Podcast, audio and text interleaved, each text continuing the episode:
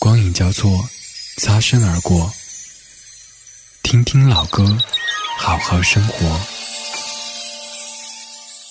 各位好，我是李志，今天和你一起感动重温的是《难忘今宵》。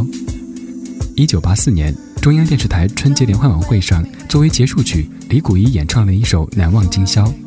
从此以后，这首歌就成为历年春晚的压轴曲目，而这一唱就是二十多年。记得有人曾在网络上做过调查，央视春晚当中哪首歌曲让你印象最深刻？答案就是《难忘今宵》。关于这首歌，没有那么多复杂的故事，只有顺着时间的流淌去回忆。一九八四年，春晚的总导演黄一鹤考虑要为晚会写一首结束曲，就请了著名的词作家乔羽和著名的曲作家王敏联手创作，并且指定由李谷一演唱。于是王敏便根据李谷一的演唱风格谱写了旋律，乔羽又附上了这首歌通俗易懂的歌词。只是难忘今宵的所有创作人员可能都没有想到，这首歌竟然可以如此大受欢迎，并且可以从1984年唱到今天。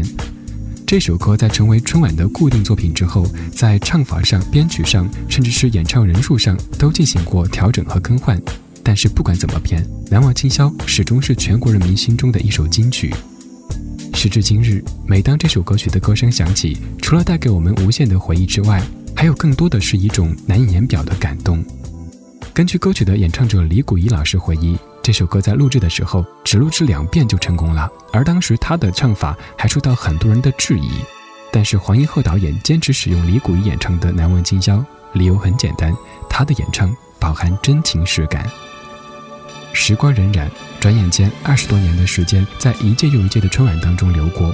可是当新年钟声响起的时候，难忘今宵的歌声缓缓流淌而来，我们再一次确信，那些饱含深情的祝福从未被时间改变，反而在这些时光当中沉淀出更加醇厚的真情。